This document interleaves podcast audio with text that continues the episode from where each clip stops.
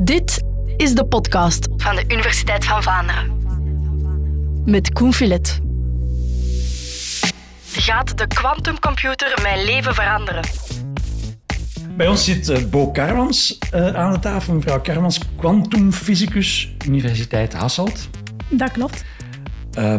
De quantumcomputer. Ik weet dat het bestaat. En ik weet dat die sneller is dan een gewone computer. En... nee, dat is het. Oké, dat is wel. Voilà, dat is het niveau van mijn kennis. En ik weet ook dat kwantumfysica dat met heel andere wetmatigheden gepaard gaat dan de wereld die hier om ons heen te zien is. En dat het bijzonder moeilijk is om dat allemaal te begrijpen. Dat is geen goed uitgangspunt voor een gesprek. Waar moeten we beginnen? Waar moeten we beginnen? Goh, ik denk dat we best gewoon eventjes bij kwantumfysica zelf beginnen. Ja. Hele kleine basis, wat het exact is. Ja. En dat klinkt misschien moeilijk, maar dat is heel simpel. Kwantumfysica is de fysica op hele, hele kleine schaal. Die geldt voor hele, hele kleine dingen. Ja. Zoals atomen, zoals elektronen, zoals elementaire deeltjes.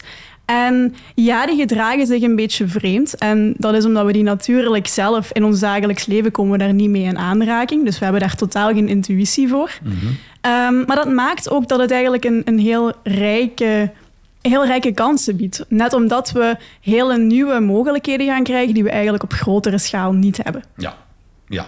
En die wetmatigheden, kan u daar nog iets over zeggen? Ik weet bijvoorbeeld dat kwantumdeeltjes, dat zijn de bouwstenen van de atomen, dat die op twee plaatsen tegelijkertijd kunnen zijn en zich kunnen verplaatsen zonder... nee, van de ene plaats naar de andere plaats kunnen gaan zonder die die beweging gemaakt te hebben en zo aan die rare toeren. Ja, dat klopt. Quantumdeeltjes gedragen zich niet zoals de grotere deeltjes. En één voorbeeld daarvan is inderdaad het feit dat ze zich op meerdere plaatsen tegelijkertijd kunnen bevinden.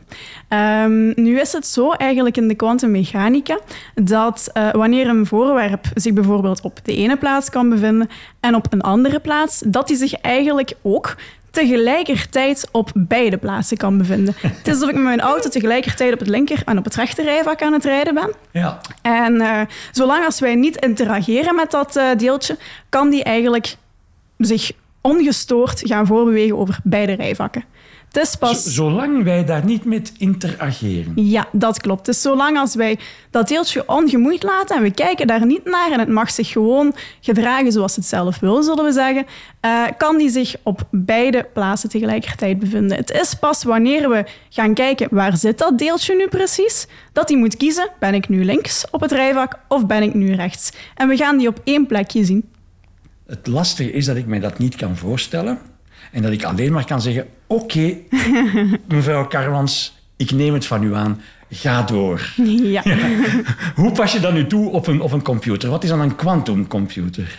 Wel, een kwantumcomputer, als we dat beter willen begrijpen, denk ik dat het nuttig is dat we eerst gaan kijken naar wat is een gewone computer. Ja, ja. Een gewone computer, die kennen we natuurlijk goed. Ja. We hebben een scherm, we hebben toetsen. Maar het hart van die computer is de processor. In de processor gebeuren eigenlijk alle berekeningen die computer maakt. En op die schaal werkt een computer enkel nog met enen en nullen. Dat is die binaire code. Ik denk dat veel mensen tot daar mee zijn. Ja, ja. Inderdaad. En die binaire code, dat is software, daar hoort natuurlijk ook hardware bij. En dat zijn eigenlijk allemaal kleine schakelaartjes in jouw computer. En die kunnen oftewel aan of uitstaan. Aan is 1, uit is 0. Exact. Ja. Dat noemen we transistoren. En zo zitten er enorm veel in onze computer. Mm-hmm. Wanneer we nu een kwantumcomputer willen maken, dan moeten we die verschillende schakelaartjes eigenlijk enkel vervangen door kwantumschakelaartjes. Hele kleine. En dan spreken we niet meer van bits, 0 of 1, maar van quantumbits. Ook wel qubits genoemd. En net zoals we met onze kwantumobjecten zowel op het linker als op het rechter rijvak tegelijkertijd konden rijden, zo kunnen die quantumbits tegelijkertijd 0 en 1 zijn. Ja, je valt een diepe stilte, hè? Want je kan je dat niet voorstellen, dat iets tegelijkertijd 1 en 0 kan zijn. Tenzij dat je aanneemt als leek van ja, Koen, in de kwantumfysica is dat zo. Dat klopt, dat klopt. En daar hadden de eerste kwantumfysici heel veel problemen mee. Ja, inderdaad. En eigenlijk, men heeft meer proberen te bewijzen dat het niet zo was, dan dat men heeft proberen te bewijzen dat het wel zo was. Maar eigenlijk, en het lukte niet, dus bij elke poging dat ze deden, kwamen ze toch weer altijd terug op het feit. Ja. Nu lijkt mij dat nog niet zo eenvoudig, want dus als zo'n quantumbit, zo heet het, hè? Quantumbit, quantumbit of een qubit, zowel 1 als 0 kan zijn, ja, dan kan je daar toch ook moeilijk mee op een betrouwbare manier gaan rekenen. Om betrouwbaar te kunnen rekenen, moet je toch weten, ja, het is 1 of het is 0. Quantumbit, je moet daar niet tussen liggen twijfelen, want dan, hoe kan ik dan nog op jou vertrouwen?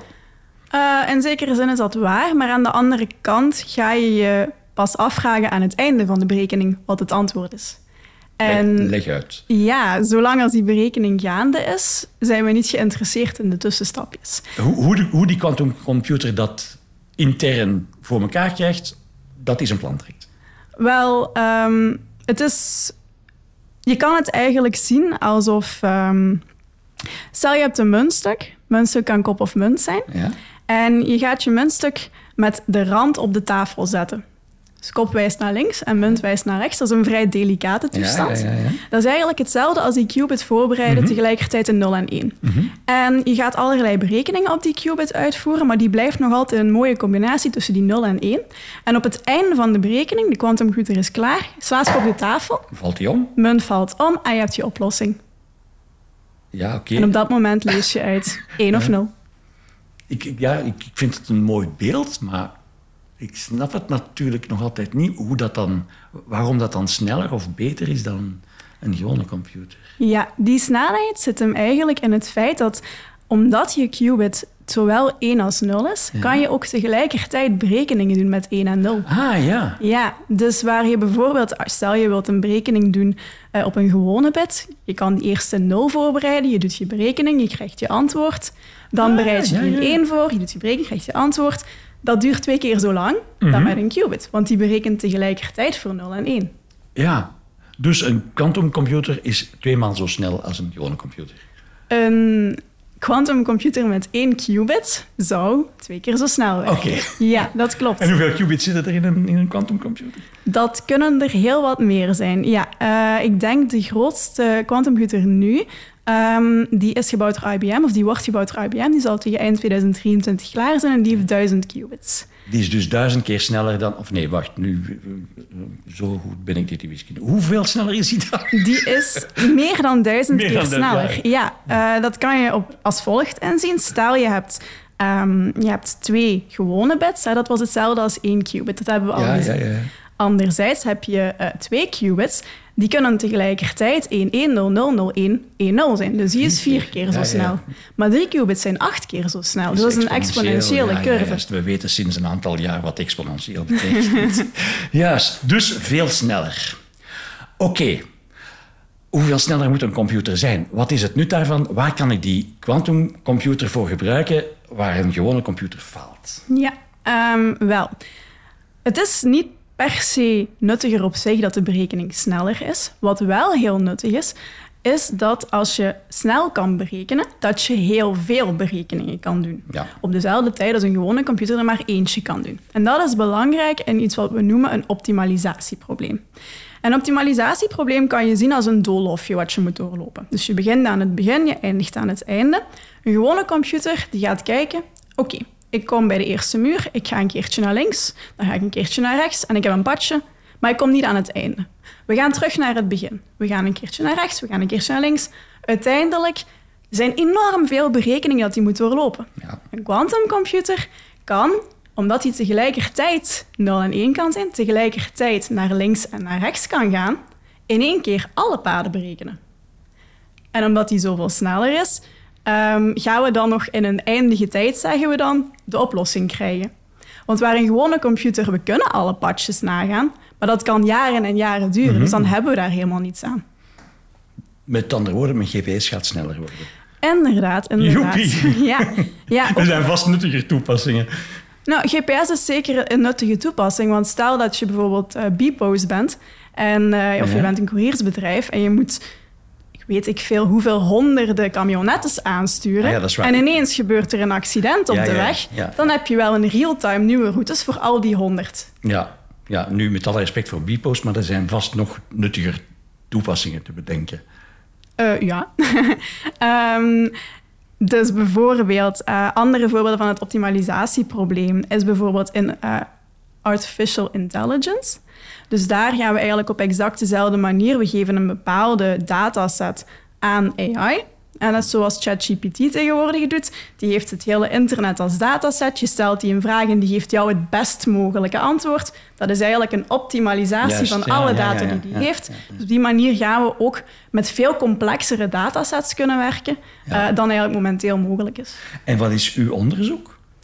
Wij doen eigenlijk onderzoek naar quantumcomputers gemaakt van diamant. Oh. Ja, inderdaad. Dat is een... ja, onconventionelere methode, zeg maar. De meeste quantumcomputers die werken bijvoorbeeld met supergeleidende circuitjes of die werken met atomen. En wij doen het daarentegen in diamant, omdat ons dat een grotere mogelijkheid geeft tot opschaling van de technologie. Nu, om dat goed te begrijpen, kan ik best eventjes uitleggen waarom, of wat eigenlijk een probleem is van quantum computing. Ja, ja, ja. Want het heeft veel mogelijkheden. Het is heel nuttig, omdat je natuurlijk... je hebt zoveel qubits, je kan die allemaal tegelijkertijd aansturen. Dus parallel in plaats van serieel. Veel grotere rekenkracht en veel, veel sneller. Maar het nadeel is, die qubits die interageren graag met elkaar. Dat is goed. Want dat maakt het snel, dat maakt dat we alles ineens kunnen aansturen. Dat is dat rekenen. Eigenlijk. Dat is dat rekenen. Ja, ja. Maar die interageren ook graag met de omgeving. En die kan storend zijn. En wat is interageren met de omgeving? Wat moet ik me daarbij voorstellen? Dus bij een gewone computer, alles werkt met stroom. Dus een storing in de stroom veroorzaakt ook een storing in je computer. Nu, op kwantumschaal, je hebt die bepaalde qubits. Dat zijn bepaalde deeltjes waar jij mee rekent. Maar natuurlijk, die zijn ook omgeven door allemaal andere kwantumdeeltjes. Die sowieso in onze realiteit rond... Ja, inderdaad. Alles is opgebouwd uit atomen. Straling. En straling, inderdaad. Dus wij kunnen wel zeggen, ik wil met die bepaalde atomen gaan werken. Maar het is niet dat die daarom geen last hebben van alle andere atomen er rond. Oké. Okay. Ja. Dus dat wil zeggen dat een kwantumcomputer in een soort van geïsoleerde... ja, wat? Ruimte moet staan, waar zelfs geen straling in kan doen. Een soort van lode kapper over? Of? Ja, ze proberen tegenwoordig sowieso de quantumcomputers in vacuüm te steken, zodat er geen enkel ander deeltje bij kan. Ja. En bovendien gaan ze die ook gaan koelen. Heel erg koud maken, tot zelfs vloeibare heliumtemperatuur. Dus bijna het absolute nulpunt, zodanig dat die deeltjes die zij gebruiken, dat die heel precies op hun plek blijven staan, dat die zo min mogelijk gaan botsen met andere dingen. Want warmte betekent beweging. Warmte betekent beweging, ja inderdaad. Ja. En dan zegt u, wij experimenteren met diamanten om dat probleem op te lossen. Wat hebben diamanten hier een oplossing inderdaad. Kan dus diamanten hebben eigenlijk het voordeel dat ze zijn opgebouwd uit koolstofatomen. Dus diamant, dat is eigenlijk één groot netwerk van allemaal koolstofatoompjes op elkaar. En dat is heel zuiver. Wat wil ik daarmee zeggen?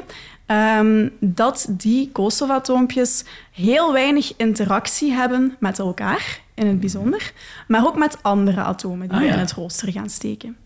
Maar dat is tegelijkertijd een voor- en een nadeel. Want je had interactie met elkaar nodig om te kunnen rekenen. En dat doet een diamant niet. Nee, de diamant is eigenlijk zuiver de omgeving die we gaan gebruiken. En hierin steken we andere atomen. Wij doen dat met stikstofatomen, die we dan gaan gebruiken als onze qubits. En die interageren wel met elkaar, maar niet met de koolstof. Dus de diamant is een soort capsule die om dat is ons vacuüm, zeg maar. Ja. En moet ik mij die diamant voorstellen zoals... Een ring, zoals juwelen? Nee. Zijn dat geslepen diamanten?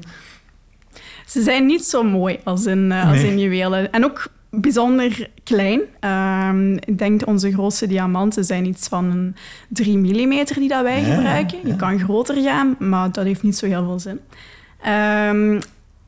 Ondanks het feit dat ze niet zo blinkend zijn als de diamanten in je ring, zijn ze wel zeker even duur als niet duurder. En dat is omdat die heel gecontroleerd gemaakt worden. Ja, die worden gemaakt. Die worden niet ontgonnen in een diamantmijn. Die worden...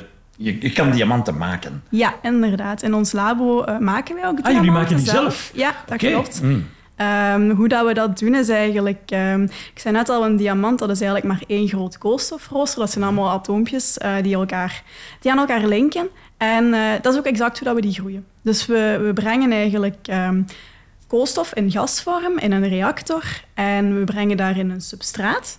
Dat substraat is bijvoorbeeld een plaatje van silicium of een plaatje van iets anders. En daar rond zweven al die warme koolstofatoompjes. Nu, omdat dat substraat kouder is, gaan die eigenlijk net als waterdruppels op een plaat komen, gaan al die koolstofatoompjes afzetten op dat koude substraat en die gaan eigenlijk laagje per laagje die diamant gaan groeien. En tussen die laagjes foefelen jullie dan... Daar foefelen wij andere atomen tussen. Daar foefelen wij die qubits tussen. Oké, ik zou het ook kunnen. Bij wijze van spreken.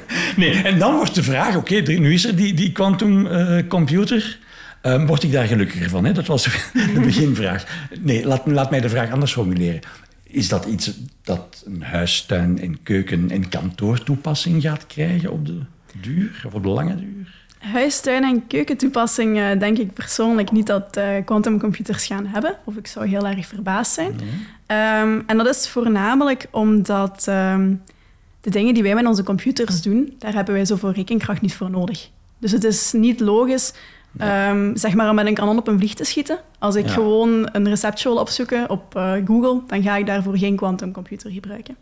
Het zal eerder zo zijn dat we de impact van quantumcomputers gaan merken door de dingen die zij mogelijk maken in research. Ja. Bijvoorbeeld zoals met artificiële intelligentie. Ja. Evenzeer in financiële research, waar dat ze heel veel data tegelijkertijd kunnen verwerken en voorspellingen kunnen maken. En een laatste toepassing, wat toch wel ingrijpend gaat zijn, dat zijn eigenlijk kwantumsimulaties, wat we kunnen doen met kwantumcomputers. Wat moet je je daarbij voorstellen? Stel, ik wil bestuderen als ik met een auto tegen een boom rijd. Wat gebeurt er met de persoon die aan het rijden is? Dan gaan we zo'n crashtest-dummy maken. Mm-hmm. Je gaat die niet in de vorm van een rechthoekje maken. Want dan weet je niet wat er met een mens gebeurt. Een rechthoek lijkt daar niet op. Dus je maakt je crashtest-dummy volledig zoals een mens eruit ziet. Omdat je dan een zo goed mogelijke gelijkenis hebt. Nu, anderzijds, als ik wil bestuderen, bijvoorbeeld in mijn lichaam, hoe bepaalde proteïnen zich gaan gedragen... Die zijn enorm klein. Die gedragen zich volgens de wetten van de kwantummechanica. Ik ga die niet gaan bestuderen met een klassieke computer. Want dan is dat altijd maar een benadering van de werkelijkheid. Als ik die met een kwantumcomputer bestudeer, dan zijn die qubits onderhevig aan dezelfde wetten als die proteïnen. En die kunnen veel beter simuleren wat er eigenlijk gebeurt. Ja. Dus ik ga daar niet gelukkiger van worden, maar mijn leven gaat er wel door verbeteren. Ja, dus ik ga er wel gelukkiger van worden. Ja. Ik heb nog één vraag of één opmerking. Ik heb ergens gelezen dat je met zo'n quantumcomputer op zich niks bent. Dat je nog een gewone computer moet hebben om de resultaten van die quantumcomputer te kunnen uitlezen. Ja, dat klopt ook. Ik denk dat je een quantumcomputer eerder kan zien als een quantumprocessor. Dus dat we hebben onze computer, we hebben ons scherm en ons toetsenbord, maar we vervangen eigenlijk die processor van nu door een veel krachtigere processor, waarmee we veel meer berekeningen, veel krachtigere berekeningen kunnen doen. Maar natuurlijk, we gaan nog altijd met onze qubits moeten interageren. We gaan nog altijd die moeten uitlezen. En een klassiek scherm en klassieke toetsen zijn daarvoor het gemakkelijkste. Ja, dus en het ziet er helemaal niet uit als een gewone computer, zo'n quantumcomputer. Het is jammer dat het geen televisie is, mensen kunnen het niet zien. Maar ik heb hier een foto van een quantumcomputer bij me liggen. Dat ziet eruit als een grote, een gouden luster. Ja, dat klopt. Absoluut niet computerachtig. Nee. Raar. Ja, nu, die foto die jij hebt, die is van zo'n supergekoelde quantumcomputer. En met die vacuümbuizen. Nee, inderdaad. Dus het is net doordat je die heel beperkende setup hebt met die vacuüm, met alle mogelijke koelingen, dat het zo groot wordt en dat je zo goed moet nadenken. Hoe ga ik mijn draden leggen, zodat alles koud blijft, zodat alles stabiel blijft? Als je dan gaat kijken naar hoe een quantumprocessor er bij ons uitziet, dat is echt gewoon een klein stukje diamant. Daar leggen wij 1 elektrode op, of 2 elektrodes op. We hangen er wat draadjes aan en dat is het. Het ziet er allesbehalve spectaculair uit. Ja, dat ziet er veel minder spectaculair uit. Ja. Maar het is zeer spectaculair. Bo Carmans, dank je wel.